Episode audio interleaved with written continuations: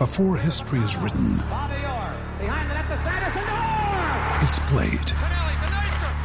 Before it's frozen in time, it's fought one shift at a time. Before it's etched in silver, it's carved in ice. What happens next will last forever. The Stanley Cup Final on ABC and ESPN Plus begins Saturday.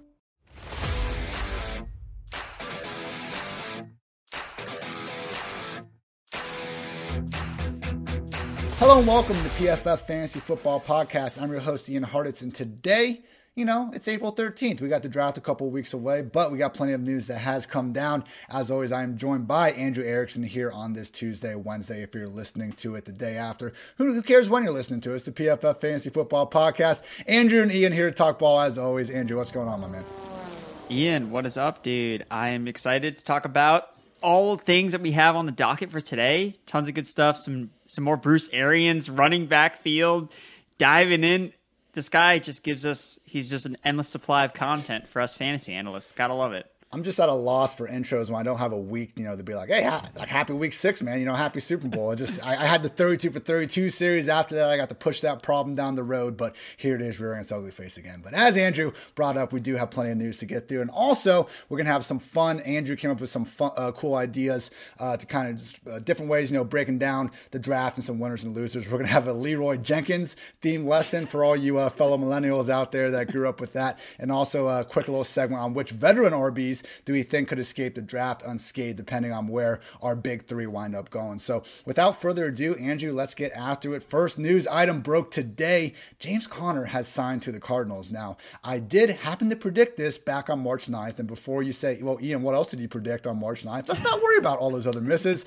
Uh, the only reason why I did say James Conner could go to the Cardinals was to me, it represented a low cost way to kind of replace Kenyon Drake. I don't believe we had the numbers on the contract just yet, but I mean, come on. I, I'd be hard pressed to believe it's going to be more than a three to five uh, million per year. But yeah, his uh, old running back coach for the Steelers, James Saxon, is with the Cardinals. So Andrew, I'm kind of torn here. It reminds me of Carlos Hyde going to the Jaguars because on the surface, no, James Conner is not the biggest threat to Chase Edmonds' RB1 season. I don't think like his skill set is worrisome, but at the same time, I'm not exactly thrilled about him reuniting with one of his former coaches. What do you make of this move? And I guess how are you evaluating Conner and Edmonds in Ahead of 2021? I think it's better for Chase Edmonds that it's James Conner that's coming in here and not a member of the big three, whether it was Javonte Williams, Etienne, yeah. or Harris. So I think that James Conner, he's fine, but we've kind of shown he's kind of shown us what he is over the past couple seasons. You know, he's been declining in production, and that's not something that we chase after with the running back position. You know, he his fantasy points per game have dipped you know 21.5 in 2018, 14.8 in 2019, 12.7 last year, which ranked 28th in the league. So, look, Edmonds has been really efficient on his touches. You know, he finished last season sixth overall in fantasy points per touch. Again, that's because he's involved in the passing game, and I just don't see James Conner necessarily being so much better as a pass catcher or really profiling as the pass catching specialist so he can just step in and then Edmonds becomes like the Kenyon Drake role. Like there are it's really going to come down to you know where the roles are allocated between these two backs.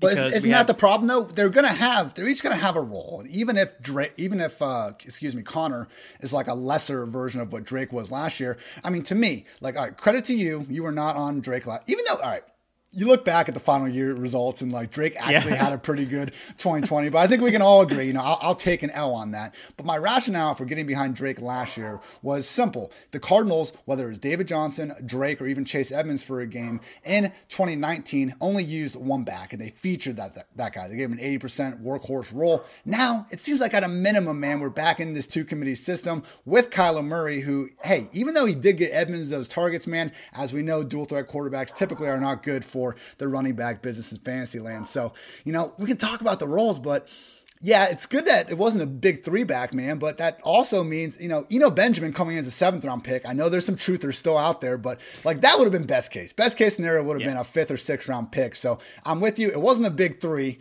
I'll take James Conner instead of that, but it's not ideal. No, it's not ideal, but I think that it at least is going to put a cap on his ADP because I think people were starting to catch on that Edmonds was a value in the sixth round with not that much competition. But at the same time, you know, James Conner has not been a bill of health the past two seasons. He hasn't been able to stay healthy. Running backs get hurt all the time, and when Edmonds had the chance to be the guy, he was the featured back. You know, over 21 touches, 80% snap share in that one game that he got to play, or 96% of the team snaps on offense in that one game that he played without Kenyon Drake. So we're going to see some big weeks from Edmonds, especially if he ends up getting the featured role. I just, I think that right now in his ADP in the sixth round, if it stays there, I'm probably still going to be interested in Edmonds. And I think James Conner, at least, I mean, he wasn't going drafted at all. 18th pick. I mean, heck, why not? You know, Edmonds has gotten hurt no. too, so and he Come plays on. an explosive offense. I can give you a million reasons why not. And you just laid out a bunch of them before we uh, got to that. Yeah, look, so Conner, you know, I almost want to put Conner on my like age ages list just because I know even he's like 25. Even though he's that young man, it's just been that bad. This dude suffered. He he had off-season surgery on his toe, which happened in an ATV accident. Man, he can't help but get injured. And I hate the term injury prone. I don't think it exists for a lot of guys, but man, oh man, 14, 13, 10, then 13 games for Conner. It hasn't been great, man. I do not want anything to do with Conner in Fantasyland. I understand Drake, you know, Drake, Zeke, and Dalvin Cook, only guys with at least 20 rushes inside the five yard line last year. I just don't think it's going to be something where, you know, they're going to just yank Edmonds off the field in favor of Conner every single time they get inside the five yard line. You know, we've had the Mike Tolberts over the years that really are that goal line vulture, but typically, uh, you know, if you're out there, unless there's a stoppage of play, the running back that was on the field is going to stay on the field. Andrew, I'm going to press you a little bit here, though. Chase Edmonds or Clyde Edwards-Helaire? Oh, I'll take Clyde Edwards-Helaire. Chase Edmonds or Raheem Mostert. See, that's where I'm getting. That's where we're getting more interesting. Okay. I think I like Mostert. Chase Edmonds or Josh Jacobs. Oh God, I'll still one. go with Josh Jacobs. I think I would go Edmonds there. Okay, I'm I'm coming around to this. Like because Conner's here, Edmonds isn't going to shoot up and get that RB1 ADP that would have happened if a round yeah. seven back came into the fold. So, okay, yeah, he's not going to be someone that we're going to be begging you to come away with in your first three rounds of the draft, but you don't need to as long as he keeps going at that round five, round six turn, uh, Andrew. I think we're going to be in the Chase Edmonds business. I like it. Good. This is a uh, pro Chase Edmonds podcast. I've you know we, have talked it through, and I mean it, you know it's not Chase Edmonds RB one season, but it might just be Chase Edmonds RB two season. I mean, at least we know he can catch. He can catch passes, so like they, that's so good. And I was about have, to say he's almost an exception. Again, you've done good work on dual threat quarterbacks, usually not throwing uh, to the running backs, but he caught 50 balls last year with Drake in the fold, and they used him a lot. I mean, 107 snaps in the slot, 34 out wide. They're willing to put him out there and just kind of throw him some design screens and stuff, just get the ball in his hands in space. So credit to Kingsbury. You know, we've, we've mocked him a little bit for, you know, being kind of the fake sharp guy in the NFL, but at a minimum, Kingsbury at least seems to have a plan for how he likes to use Edmonds in the passing game. Indeed. All right, so other running back news. Not not the pass catching running back that Andrew Jeez. wanted going to the Buccaneers, but a pass catching running back nonetheless. Not my guy Duke Johnson, who is still unfortunately unemployed. Giovani Bernard, the Mister Mustache Man, has gone to Tampa Bay. Bruce Arians has come out, or I think it was Arians, basically. Maybe it was report just you know they got tired of watching Leonard Fournette and Ronald Jones dropping passes for the entire season. Andrew, like so we've talked about this Buccaneers backfield, and I understand Rojo or Fournette were returning at least RB2 value for a lot of weeks in 2020. This is the problem, though. I think now we are looking at a full blown three back committee like we had in 2019. And those snap counts, for those that don't remember, in 2019, Rojo played 36.5% snaps, Peyton Barber 29.8%, Dare Ogunbowale 31.7%. Andrew, that is fantasy football hell right there in terms of the RB position. I know this offense is great. Everyone can be a value at the right age ADP, but man, I'm going to have a hard time getting either Rojo or Fournette. I mean, I guess Gio is free and we can kind of talk, talk ourselves into him, you know, at the bottom barrel of things. But even then, man, I think the answer to his Tampa Bay backfield is probably just no. I agree tenfold. It it doesn't make a lot of sense. You know what I was trying to think. Maybe is Giovani Bernard just a scapegoat for like a LeSean McCoy signing? Is that like what he's going to do and actually be on the team but not actually do anything? Is that potentially what the signing is about? But then for them to specifically say, well, we're sick of Fournette and Ronald Jones dropping the ball, and even Ke'Shawn Vaughn dropped a bunch of passes last year too. Then you have Giovani Bernard, who's better in pass pro than basically all of those guys that are on the team. Actually, Ke'Shawn Vaughn was actually graded extremely well in pass blocking last year. Again, it's on a very small sample size, but Ke'Shawn Vaughn was pretty decent in that. Look, right now you can't you can't touch Fournette, definitely, because that was his one appeal was the fact that he was being peppered with targets, and now Giovani Bernard is directly coming in to potentially take targets. I don't think that necessarily changes my thoughts on Ronald Jones. I think Ronald Jones is the clear, you know, early down back. I think he's the best back, and he's probably the best opportunity to score touchdowns. So he's probably the only one that I really have any genuine interest in. And I think that if his ADP starts to fall because of Bernard, where their roles don't really overlap at all, I don't think that's warranted. So I'd be willing to scoop that up because you know Ronald Jones. You know, he was actually good last year. Like he was good as a running back. He scores touchdowns, and the offense is going to put up points. Whereas Fournette needs those pass catching reps, and Bernard is directly going to eat into that. I would project Rojo to lead the team in touches. Unfortunately, it's going to be a number starting with a two, maybe even a one instead of a three. But yeah, man, Gio still somehow like he. This is the oldest 29 year old in America. I feel like he's been in the league forever. I'm not sure when he made this. I'd love to get some like mustache on off splits because I'm. I know he didn't always have it. It kind of yeah. came to everyone's attention this last off season. But you know, yeah maybe it could be a LeSean McCoy thing, but I think Gio is solid enough as a pass catcher. Yeah. You know, what he got benched last year for losing his first fumble in like half a decade. Like, you know, okay, Bill Lazor might be a dickhead about that, but I'm, I'm somewhat confident that Bruce Arians might have a little bit longer leash for a proven vet like Giovani Bernard. We will see. There's ne- never any certainty with uh, Bruce Arians. I'm sure we'll have plenty of offseason quotes to continue to go back to there. But for now, Tampa Bay backfield more muddled than ever.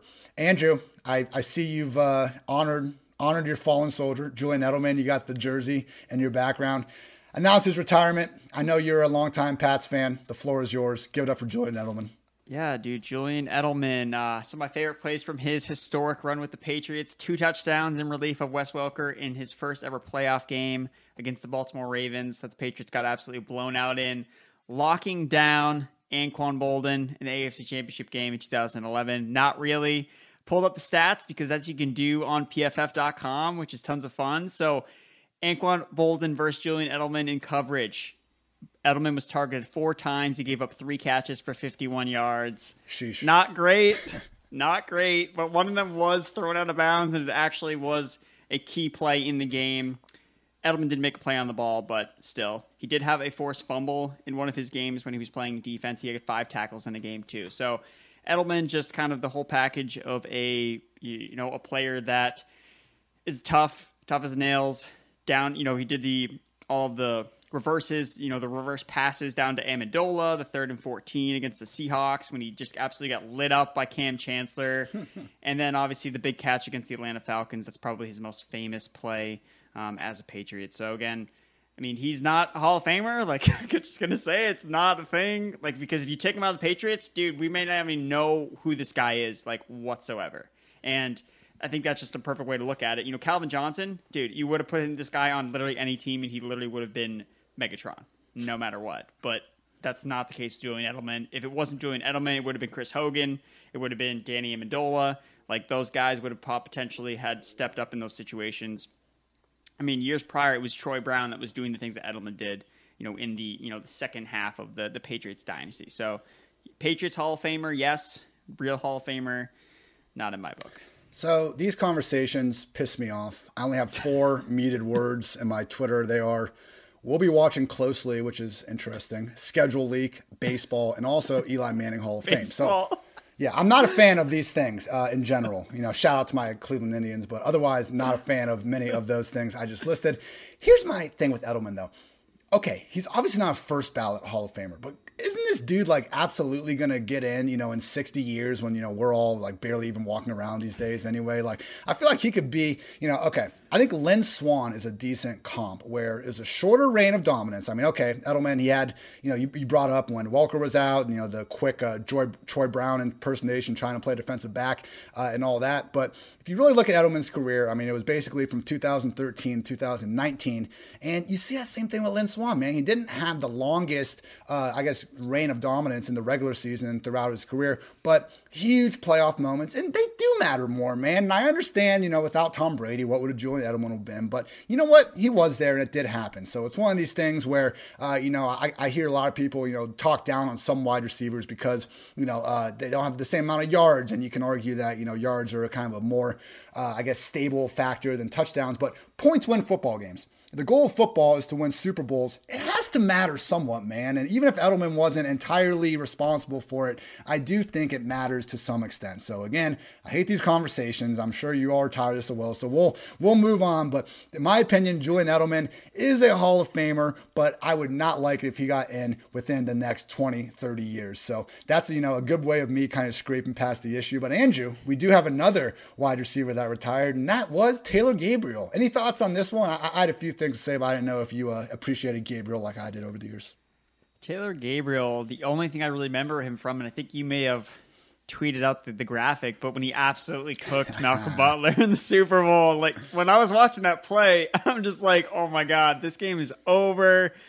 Taylor Gabriel, you know, he was a really good player for the Falcons. He had a lot of stretches of decent decent play, and he was actually a good player on the Browns. He was like he was a a series of Browns players that had left the team and then gone to play for another team and actually been decent. I think Willie Snead was like another guy that just was drafted by the Browns, when we went to the Saints and almost put up a thousand yards. And Taylor Gabriel kind of fell in that similar category. I think even like a Terrelle Pryor was like in a similar situation. But yeah, uh, Taylor Gabriel again, obviously not as hype. Maybe if he had made the catch Edelman made, we'd be talking about him as a Hall of Famer. But Alas, sorry, Taylor. Yeah, I'm, I'm very ready for the James White Hall of Fame talks here in a, in a few years as well. But yeah, with Gabriel, I tweeted out the clip of him just you know sending Malcolm Butler to the shadow realm. I think was my, were my exact words. But yeah, man. And by the way, like Patriots Twitter, can you guys chill out? You've won so many Super Bowls and you're still like just so offended by every tweet. I had I don't know how many screen grabs saying, "Oh, look, he stepped on Butler's foot," and then other people say, "Oh, how'd that game end?" Like, chill out. It was a good route. The guy retired today.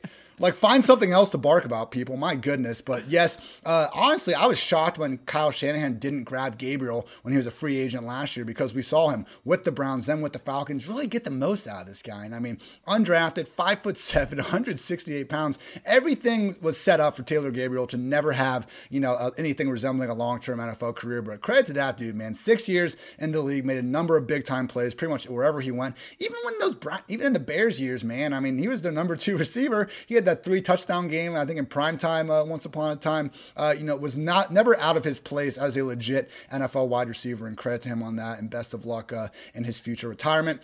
Andrew, Titans coach Mike Vrabel said, now here's this, you know, an offseason doozy of a quote Josh Reynolds can play both outside and in the slot. LOL, but it's a good it's a good time to bring up the Titans, in my opinion, with the Packers kind of stand out as these top two teams where, okay, we know these passing offenses are, you know, Packers will be more productive than Titans, but at least very efficient. We saw there's plenty of available targets. We can see a highly drafted receiver going here and making plays. With that said, if they don't draft a wide receiver, Josh Reynolds is sitting there sitting pretty, man, as the number two in Tennessee. Are you at all intrigued with him, you know, towards the bottom of draft right now?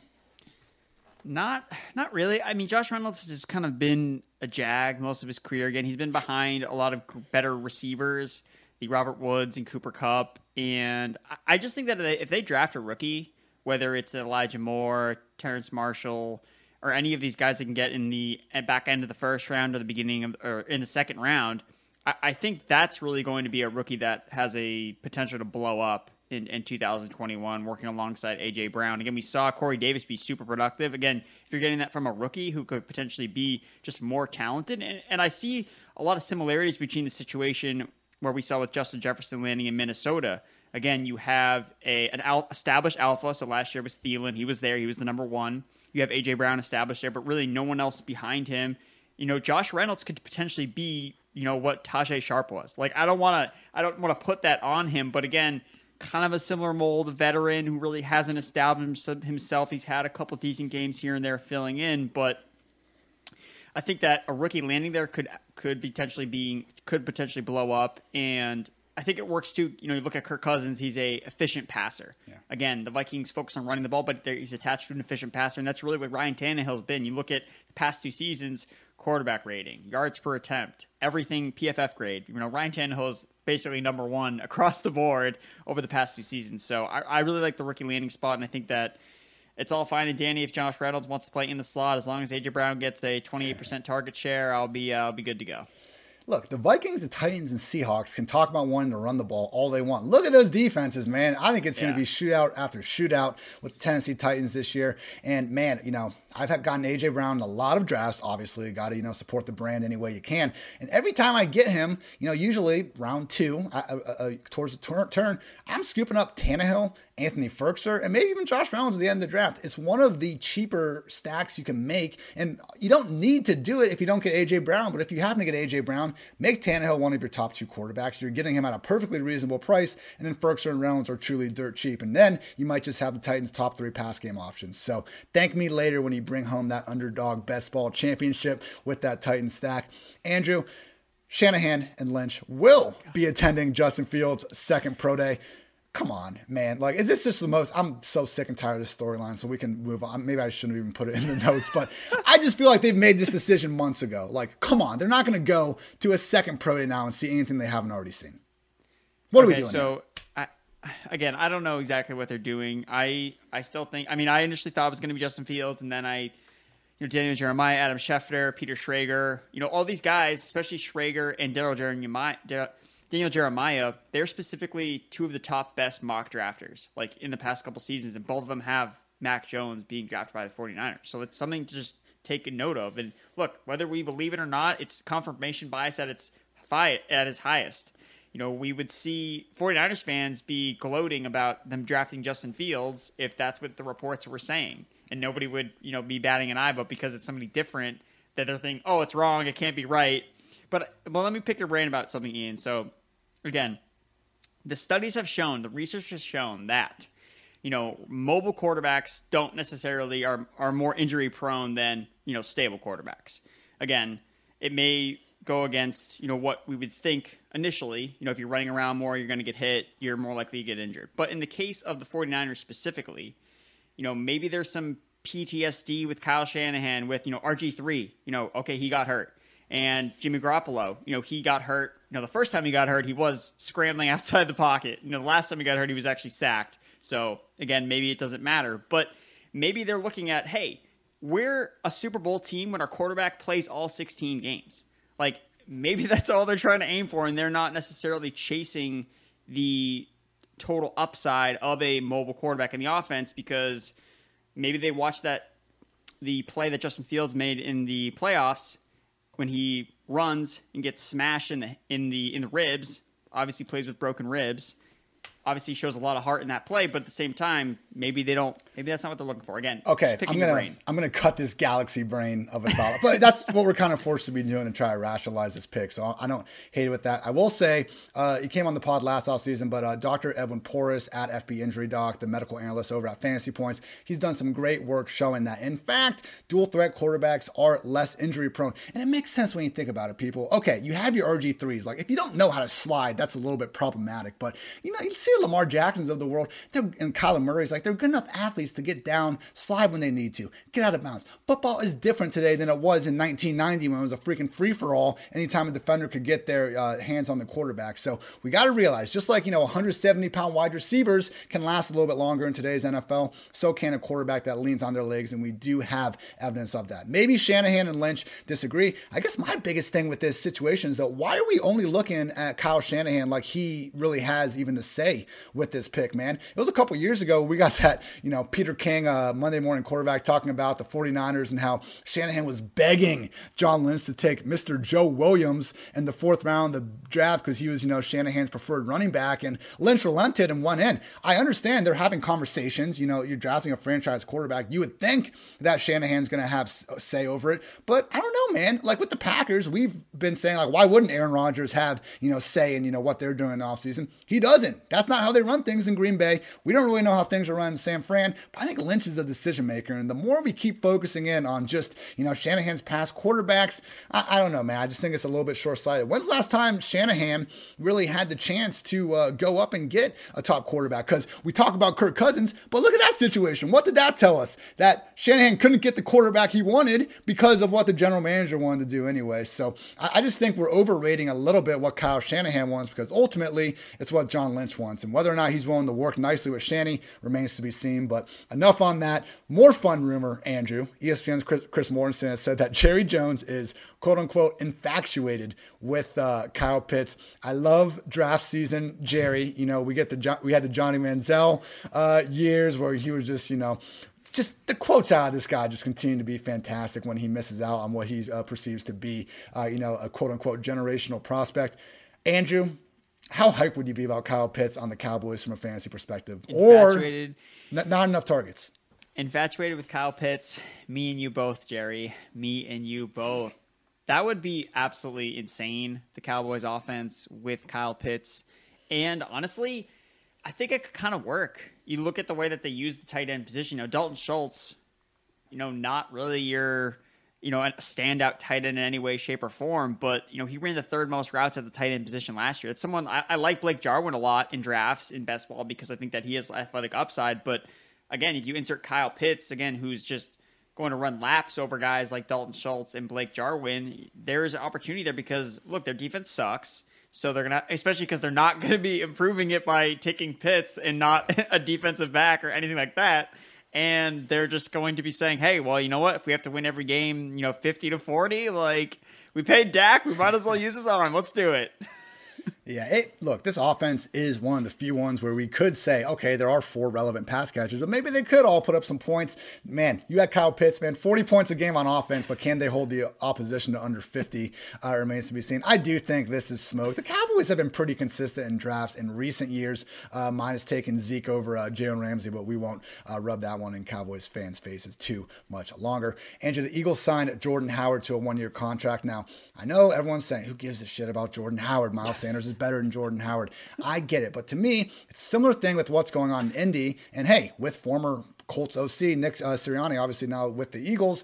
Like, we need to realize, people, that these backfields are changing, and there's likely going to be three backs involved in both Philly and Indy. I know Jonathan Taylor and I know Miles Sanders are for sure the touch leaders, as they should be, and they are going to do it, but are they going to get 300 touches like you want to draft them in the top six to get, or are they going to get closer to 225? I lean towards that 225 number, man. So, you know, no, I'm not terrified of Jordan Howard or Boston Scott by any stretch, but I think this is going to be a different offense, man. We were already having to kind of make some leaps for Miles Sanders, not really getting the exact role we wanted. There was too much Boston Scott on pass downs. He's just not someone, he's in that group of RB2s that I just don't really want anything to do with in fantasy land because why take a chance on him in this muddled situation that, again, is more muddled than people are giving it credit for when he can get a baller wide receiver at that same time?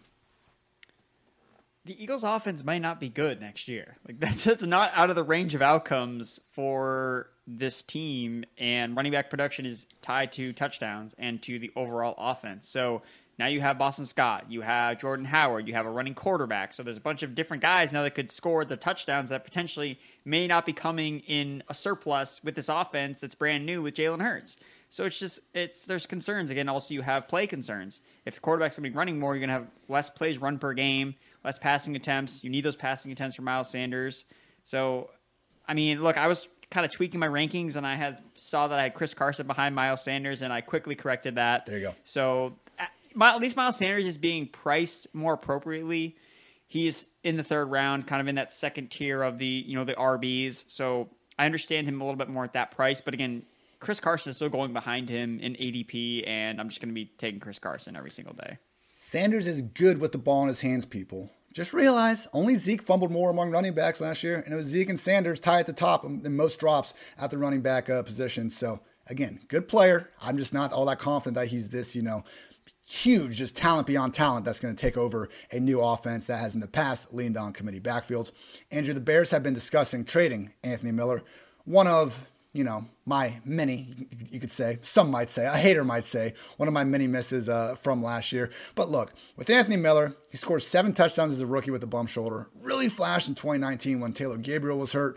Things start to look like he's the clear cut number two wide receiver in 2020. No, he would have a good week and then he's playing 30% snaps next week finally, in like week 11, I think it was like a prime time, might have been that Rams game, but I heard him say, Anthony Miller, they go, Anthony Miller won an award from his teammates, most likely to be late to practice. And then it all made sense, Andrew. So I think the talent's there with Anthony Miller. If someone likes him enough to, you know, send a late round pick, I'm not against maybe getting behind him in a better situation. It's not like Miller has just, you know, been either force fed targets or had anything resembling adequate quarterback play. So, you know, certainly seems like he's a knucklehead to some extent, but not someone that's a lawbreaker or anything like that. Obviously, got thrown out of that Saints game, you know, when they said the entire week do not, you know, mess around with Chauncey. Uh, he couldn't do that. So, you know, football way more of a mental game than I think you know us fantasy analysts and us dudes looking at you know Excel sheets are going to give it credit for. Sometimes, uh, any thoughts on Anthony Miller, the player talent, or are you done with him? Probably done with him. Yeah. Because this is a very impressive crop of slot receivers coming in to the league with these rookie class.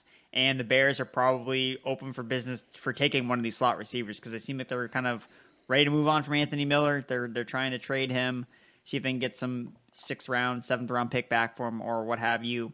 But I think it, it's good for Darnell Mooney potentially. He, you know, he can definitely you know potentially play a little bit more in the slot, and even like a guy like Cole Kmet or Jimmy Graham. You know, both those guys play in the slot as well too. So if they don't have a bona fide slot receiver with Anthony Miller. I think that makes the Bears an interesting landing spot because behind Allen Robinson, I mean, I wouldn't be surprised if a rookie stepped in, you know, a second round pick, third round pick, and potentially out targeted Darnell Mooney. Like that really wouldn't surprise me, especially if they are, you know, the number one slot receiver. I mean, I don't know what they're putting in the water over at Memphis. Again, I understand Miller isn't, you know, the prospect of all prospects, but still a former second round pick.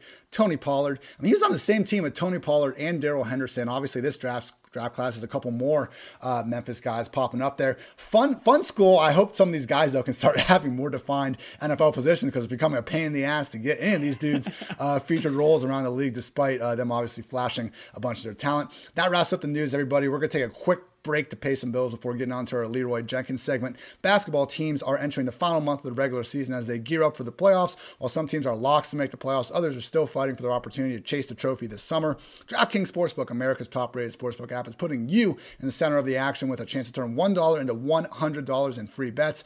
Download the top rated DraftKings Sportsbook app now and use promo code PFF when you sign up turn $1 into $100 in free bets if the basketball team of your choosing hits a three. That's code PFF turn $1 into $100 in free bets for a limited time only at DraftKings Sportsbook. Must be 21 or older. New Jersey, Indiana, or Pennsylvania only. New customers only. Restrictions apply. See DraftKings.com slash sportsbook for details. If you have a gambling problem, make sure you call 1-800-GAMBLER or in Indiana, 1-800-9-WITH-IT. Andrew, you thought of this idea. Why don't you tell everyone what our Leeroy Jenkins segment is going to be? All right. So the Leeroy Jenkins segment is all about talking about certain players that are going. We're going all in. You know, the the Leeroy Jenkins. If you haven't seen, it's a it's a YouTube very old YouTube video for again like all those millennials out there that are listening. And basically, it has to do with World of Warcraft, and it was a bit where they were going to you know raid a village or something like that. And you know they're all planning on on the plan of attack. And then this one guy just screams out like leeroy jenkins! And he just goes and charges in and gets absolutely destroyed and just burns. And that's what we want to talk about today. We want to talk about these players that were just going all in we're just like going in blindfolded and shouting Leeroy Jenkins at the top of our lungs and we're really not considering, oh my god, like this isn't going to work. Like it's a it's a classic trope you use across all different types of industries from movies to to books, all this stuff. So of course, we're going to bring it to fantasy football. And I guess Ian, we'll kick off with your first Leeroy Jenkins so far. So I've had a, a, rough enough time just going back and forth with all of you on Twitter with Cam Akers versus Jonathan Taylor. By the way, people, this is the last thing I'm gonna say. Akers is my RB 11. Taylor's my RB or er, Akers my RB 10. Taylor's my RB 11. They are both awesome. I'm just saying I like Akers slightly more, but that's not what we're talking about here. I think Alvin Kamara is shaping up as a potential Leeroy Jenkins guy because look, we know the targets and we know the touchdowns are regressing regardless of if it's Jameis or Taysom. If it's Taysom, that's really bad. We had the 10 target Eagles game where they were playing from behind, and that kind of inflates the numbers. But man, it was fantasy wasteland for those first three weeks. We were looking at Kamara as a legit RB2 for that stretch. You know, the guy goes ahead and scores six touchdowns in week 16, and all of a sudden people have no reason to worry about Alvin Kamara moving forward. But man, oh man, to see him still be this consensus top five back, like he has never had the workhorse role that we want in running backs. Now, the good news is he's always caught so many passes from old man Drew Brees that didn't matter. Again, fantasy football, when we're playing full point per reception, these running backs getting these receptions, like it's pretty much McCaffrey and Kamara, they become the cheat codes of fantasy football. Literally, Kamara and McCaffrey are the top two running backs ever in PPR points per game as it stands. I just see it going down for Kamara. Give me Christian McCaffrey, Dalvin Cook, Derrick Henry, Saquon Barkley, Aaron Jones, and Zeke ahead of him. I would say Austin Ekeler versus Alvin Kamara is a very good conversation these days because I just think that Kamara him getting, you know, we we saw last year he got over the 81 hump. He didn't catch 81 passes for the fourth straight year, but I think that's a stretch, man. I put the over under closer to 65.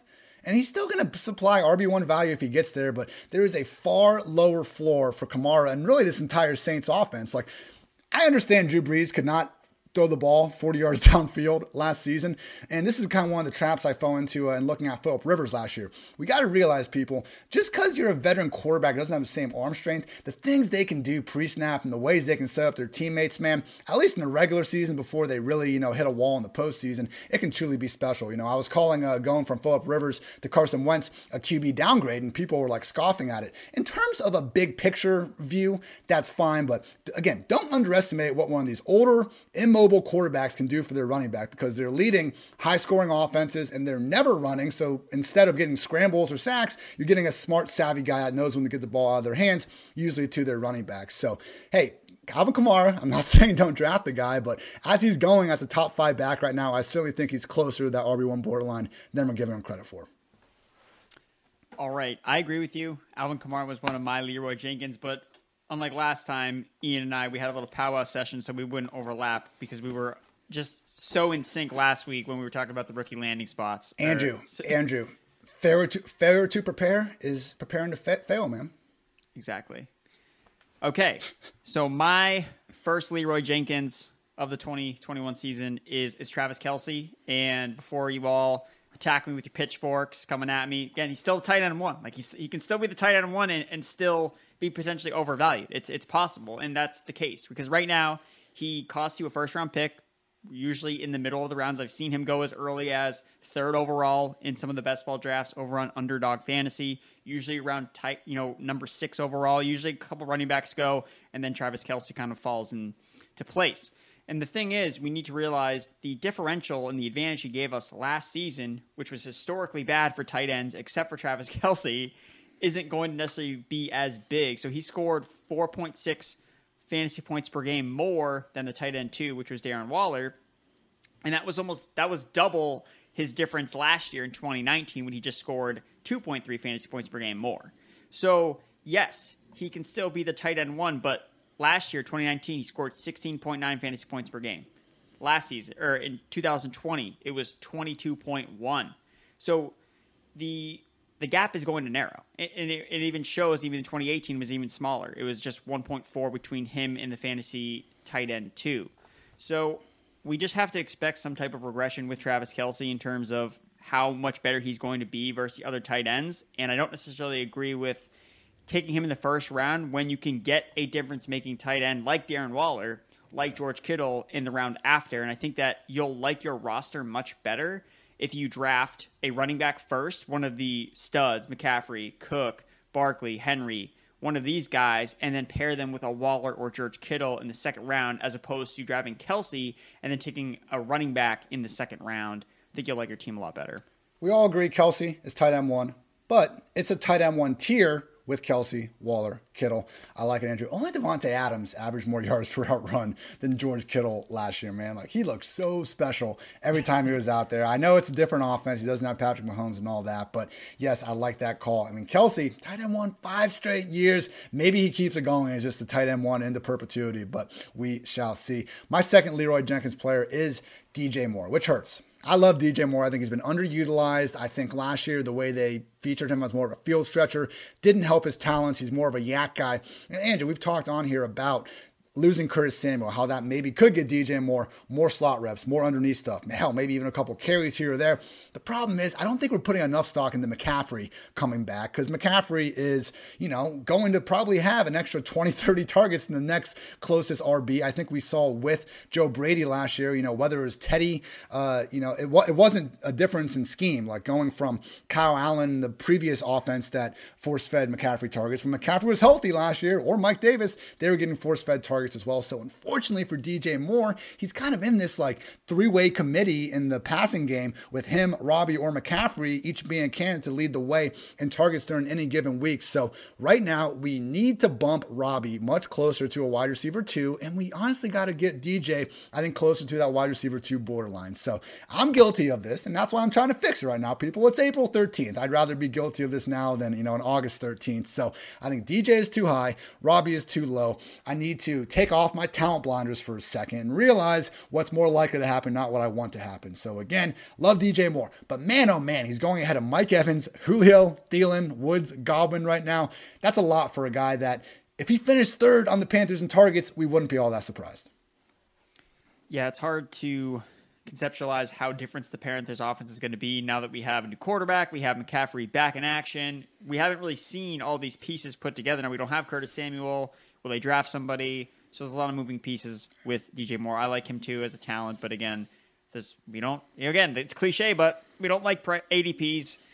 We if like I could, if I could control Sam Darnold's mind this entire year and decide where he, who he was going to target and when, I'd be all in on DJ Moore. Unfortunately, Andrew, it's it's not reality. What is a reality is my next Leeroy Jenkins in the final one of our segment here. So it's going to be Ja'Marr Chase, the rookie wide receiver from LSU. And the reason that is just checking his ADP over on Best Ball, he is at the overall 65. He's going at pick 65, and it just doesn't add up with the relative to the other rookie wide receivers. So he's going 30 spots ahead of DeVonta Smith, over 50 spots from Jaylen Waddle, 60 from Rashod Bateman. 80 from Rondale Moore and almost 120 over Kadarius Toney. So the thing is, look, is he the number one receiver in this class? Yes, that's what I think. That's that's what we have in our consensus rankings. I believe that he's the best rookie wide receiver entering the NFL this season. But at the same time, we don't know what team he's on. And when you could draft Courtland Sutton, Tyler Boyd, Odell Beckham Jr., they're all on the board at, you know, around that ADP of 65. I would much rather have those guys who I kind of actually can get an idea of who they're playing. You can stack those players. Again, we're projecting Ja'Marr Chase to potentially land with the Bengals, so you can dabble in some Joe Burrow stacks here and there, but we don't know. The Falcons could take Ja'Marr Chase, or you know the Dolphins could take him. The Bengals could take an offensive lineman. So there's a lot of mystery with him, but I don't remember a receiver being ranked this high, even last year with the class of Ruggs, Jeudy. I honestly don't remember their ADPs being this high, where you're actually spending like a six round draft pick on a rookie wide receiver where that we don't even know what team he's on yet. And I think that's just a little aggressive for me. And I, I, I don't see the, the point really when, you know, Waddle could be the first one drafted. We don't even know yet necessarily who's going to be drafted first. It was kind of a surprising to see Ruggs drafted first last year when Lamb looked like the, the clear, you know, 101 of the rookies. So I think that he's it's a little out of control again, people, purpose of this segment, not to say don't draft Ja'Marr Chase in 2021. Please draft the guy. He's probably going to be a baller. Just realize right now we're assuming a lot of things are going right for him when there is certainly a lower floor. Yeah, I mean, usually we see these rookie rookies as a whole. Maybe you get your top few running backs that are kind of flirting in the 20 uh, range already. But the wide receivers last year, man, I think like they were all outside the top 40 uh, before the draft started. And even afterwards, like nobody was really rising. Chase is pretty much already being positioned as if he's landing on a team that's going to feature him as like a top two receiver from day one. So it could happen. He seems by all accounts an incredible prospect. LSU's been, you know, factory for wide receivers as of late. But yes, I like that call right now. I haven't been coming away with him in many drafts because I'm just not willing yeah. to reach on him ahead of some of those guys you mentioned. Also, Robby Anderson. I mean, uh, let's see, Jerry Jeudy, Laviska Shenault. Again, Chase lands on the Bengals or something, I probably would take him over several of those guys I just mentioned. But as it stands right now, just a little bit too much optimism going with uh, Ja'Marr Chase. But hey, if you disagree with us and you want to go put your money where your mouth is and you happen to like fantasy football, hell, maybe even like playing fantasy for money, you need to check out Underdog Fantasy. Underdog's got everything, including season long and playoff best ball. Best ball is a season long game where you draft a team like you normally do, but that's it. There's no in season roster management. Underdog automatically selects your best performers each week, saving you loads of time. Go to Underdog Fantasy and deposit $10 using promo code PFF and get a free PFF Edge annual subscription. That's promo code PFF. Draft now at Underdog Fantasy. Andrew, we will be going live with Kevin Cole Thursday, I believe, at 7. Yes. Thursday, Eastern, Eastern Thursday, time. 7 p.m. Eastern time. The only time worth a damn. I hate when people try to use something else. Catch Andrew, myself, and Kevin with some drinks and going through Underdog. Also, as always, on Fridays, you can catch myself and Rotoworld's John Dangle, Daigle, excuse me, my bad, at 6 p.m. where we do a similar shtick. Andrew, last segment, man, I, I, like this idea a lot. Basically, people, we know we got ET, you know, we got our big three backs, Etienne, Harris, Williams, however you want to rank them. I'm not really going to disagree with you, uh, but let's say, yeah, those are our big three backs. Maybe someone else pops in. We don't know, but we're pretty much assuming when we look at any of these teams, uh, you know, that really need an RB. If they get one of these top three backs, then their incumbent veteran, whoever the hell is at the top of the depth, depth chart now, is going to be screwed. But there are more than three teams that we can realistically see taking these backs. So the purpose of this study is to try to pinpoint which of these teams that quote unquote needs an RB might actually take one. Because if these teams don't take an RB, all of a sudden the veteran we're looking at now is going to see his price jumping a lot in the next few weeks. So Andrew, we're going to start off with the Falcons and their newly signed, you know, my fantasy comeback player of the year, or not my comeback. Uh, what was he? I don't know. He won some award I gave him, but fantastic year from last year freaking wakes up and breaks all the tackles. Mike Davis, are you holding, selling? What do you make of this Falcon situation? I would probably be more likely to sell Mike Davis. So he kind of, I, I kind of tiered all the players that we're going to list out here in terms of, you know, safety versus, hey, man, like this is a situation where you do not want these veterans whatsoever. So I ranked him above, you know, the players on the Steelers, players on the Jets. But I think of the veterans, I think that he has probably the most concern of, of the the veterans that have recently signed. Again, he didn't sign a huge deal with the team, and I think we talked about this when the news first dropped. Is his contract is basically identical to the contract that he signed with the Bears previously, and that resulted them drafting David Montgomery and him basically falling into oblivion, and then eventually finding his way to the Carolina Panthers. So. Uh, he doesn't necessarily add a dimension to their offense where they need explosiveness, and that's not something they really offers. Again, he's a good back, but again, we saw last year he started to wear down because he can't be the featured back for a whole season, especially now we have 17 games. So I think Mike Davis is fine. I think that he's going to be a complement to a rookie running back that I think that the Falcons will probably draft. So for me, I would be looking to try to sell off a guy like Mike Davis.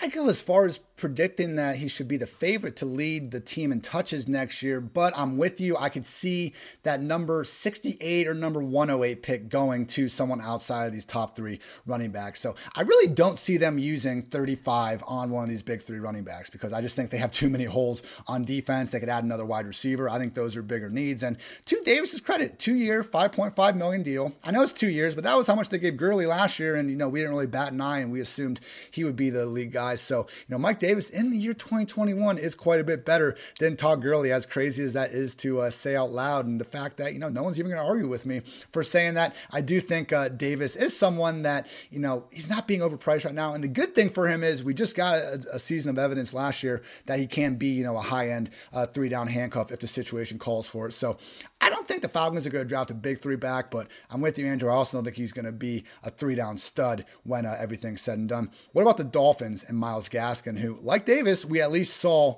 show on a professional football field the ability to stay on the field all three downs?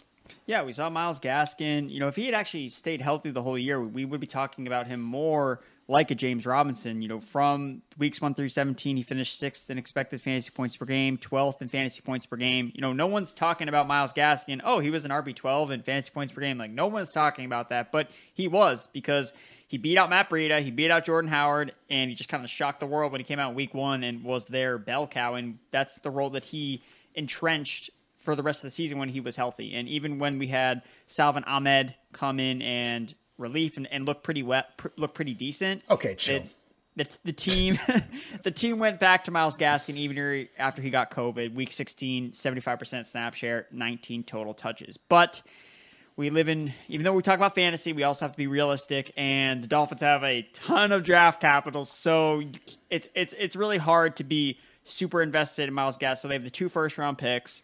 They have a second round pick, two second round picks, and a middle pick in the third round. So, I, again, I kind of feel similar to Myles Gaskin as I feel about Mike Davis. It's it would be nice, and I think maybe I prefer Gaskin just a hair because last year the Dolphins didn't pull the trigger on a running back, and they kind of were in the same situation. So they're also pretty analytics driven. So I would assume that hey, we're going to be smart. We're not going to invest in the running back position. We have Gaskin. He looked good last year.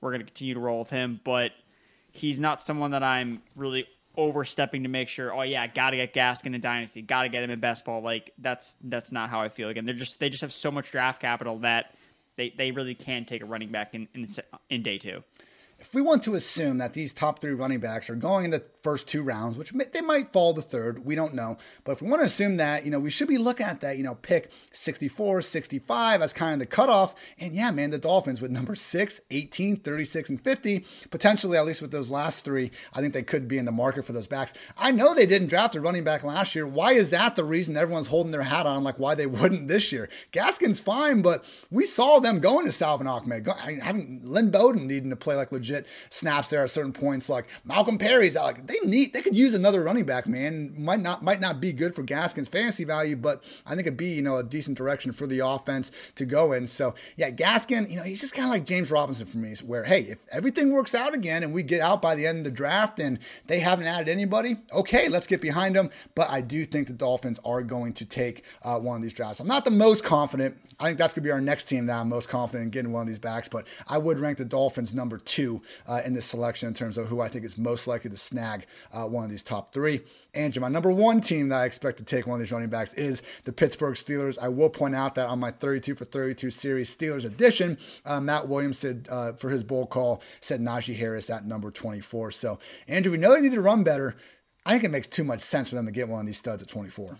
I I 100% agree. The Steelers were look Benny Snell, Anthony McFarland. I think it's telling that they're one of the few teams that has only subtracted from their backfield. Like they have not added any. Oh, I guess I'm sorry, Kalen Ballage. I apologize. They added Kalen Ballage. How can I forget about my your guy? guy? Your guy. my guy, Kalen Ballage.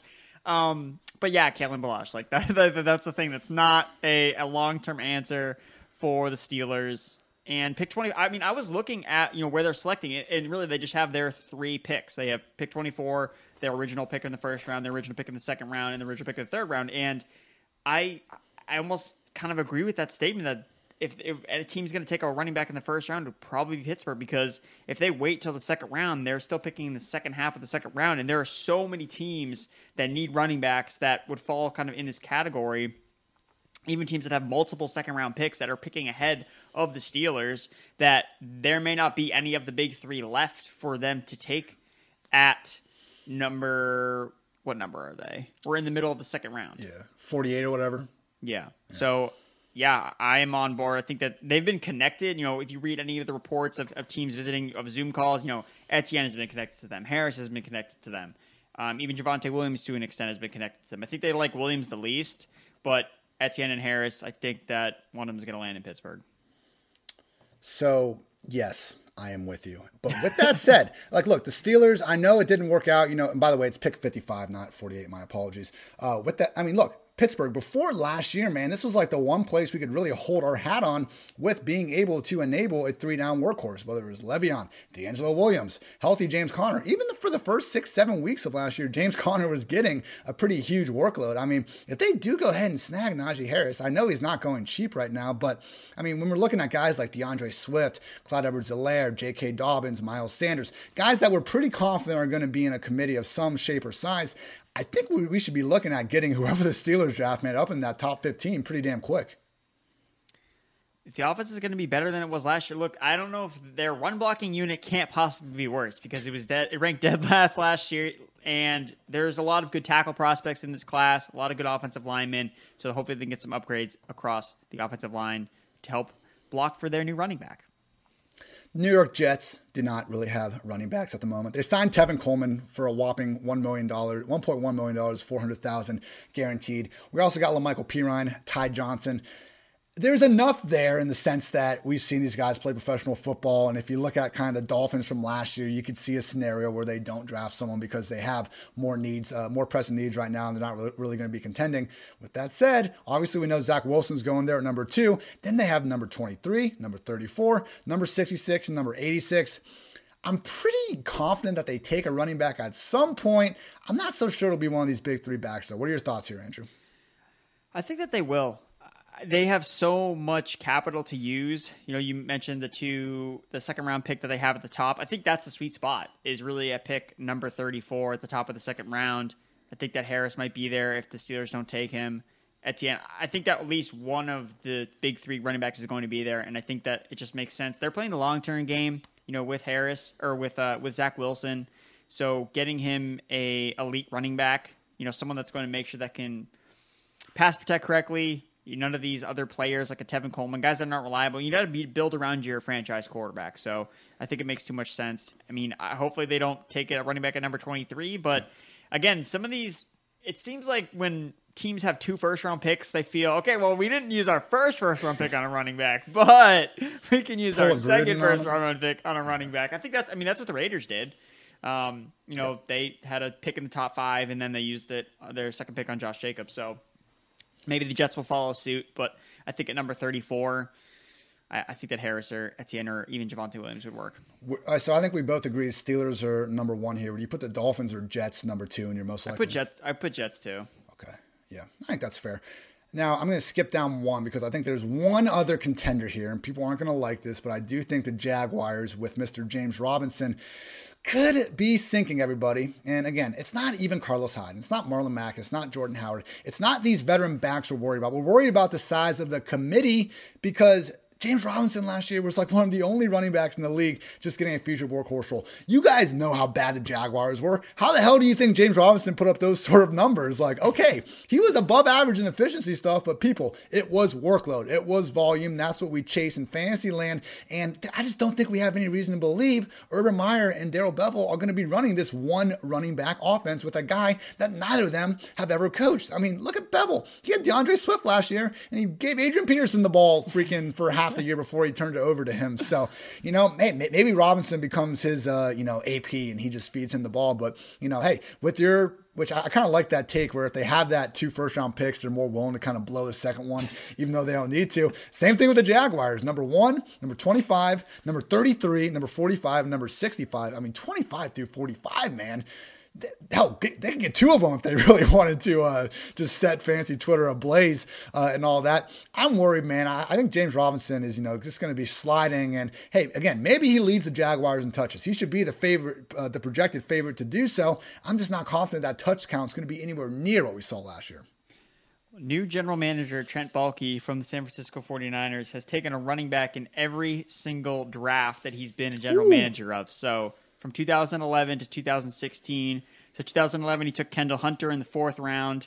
2012, he took LaMichael James in the second round. 2013, he took Marcus Lattimore in the fourth round. 2014, oh. Carlos Hyde, second round.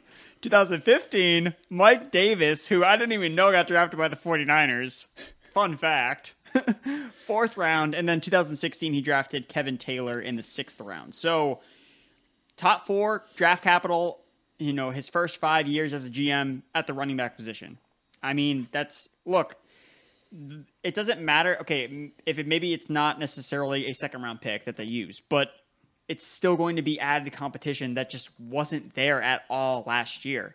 Like I'm not making this stuff up. He literally drafted running back every single season. He was the GM in San Francisco. So I think that you just need to prepare yourself that the Jacksonville Jaguars are going to add another running back, and I think it's even if it's not one of the big three guys, I think it's particularly bad for Robinson if it's a pass catching specialist because that just is another thing that saps up the upside of Robinson, who was just catching a lot of passes last year because he was the only show in town.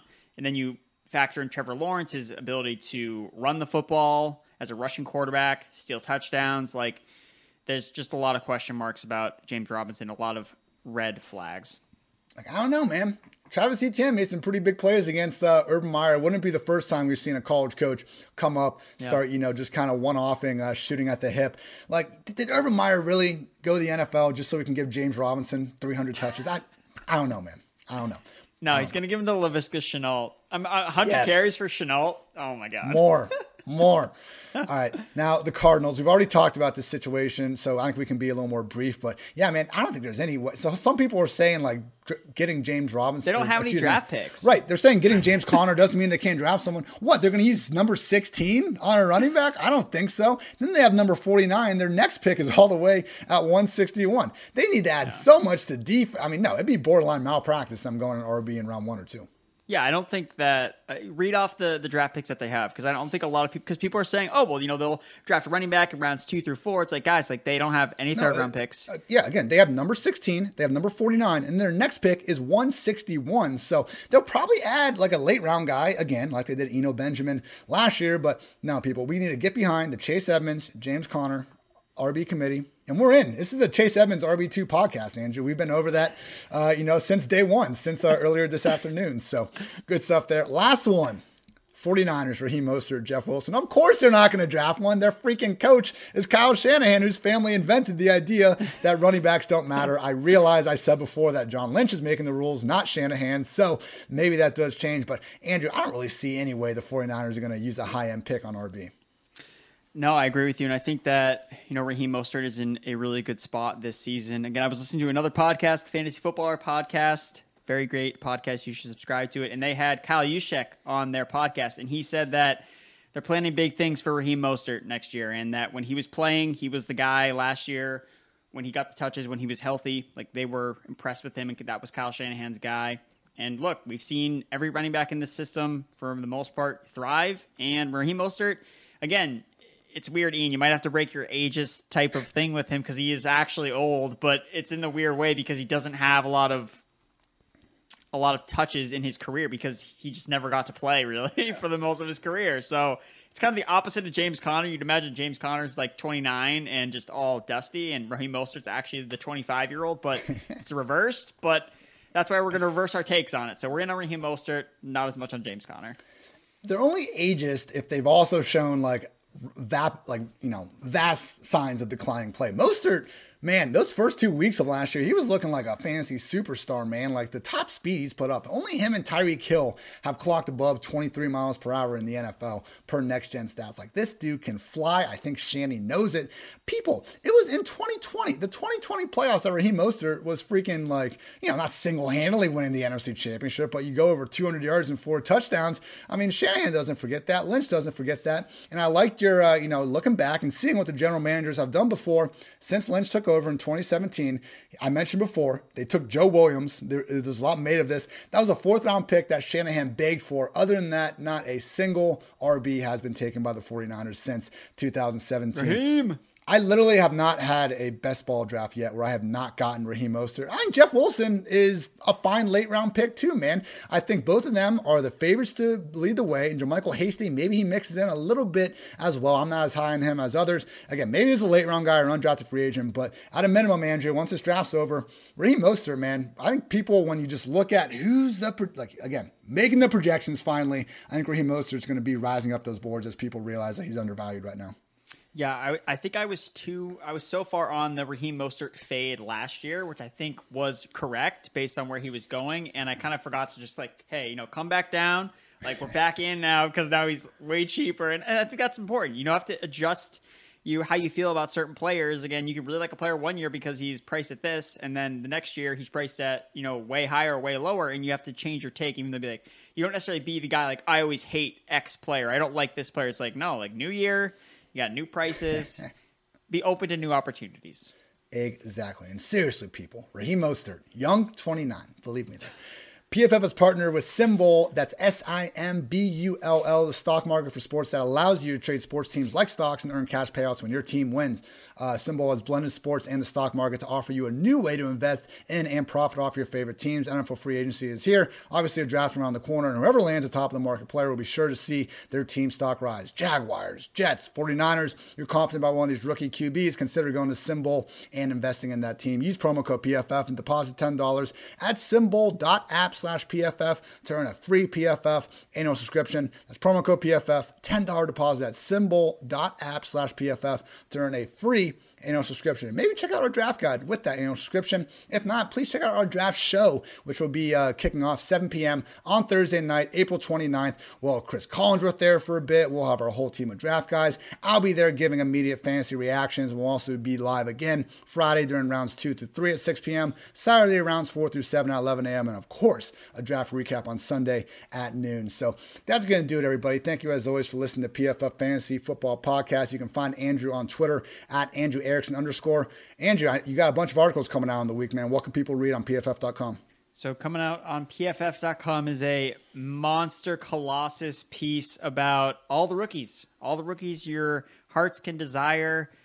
I worked on it. Ian worked on it. Everyone over on PFF, everyone part of the fantasy team. Shout out to Kevin, Nathan, Jared, Ben Brown. Everybody put their heart and soul into this piece, and it's going to have you all covered for the rookies everything you need to know pre-draft, and then we're going to be updating it post-draft. So you're going to get instant analysis because I know that everyone, all the degenerates, have their dynasty rookie drafts. You know, right on that Sunday after the draft ends. I know I got a couple. I'm already getting the notifications about mine. Okay, here's the draft. It's going to start Sunday at noon. You better be ready. So we want to get you ready. So you want to make sure you check out that article. As always, check that out on pff.com. He's Andrew. I'm Ian. This has been the PFF Fantasy Football Podcast. And until next time, take care, everybody.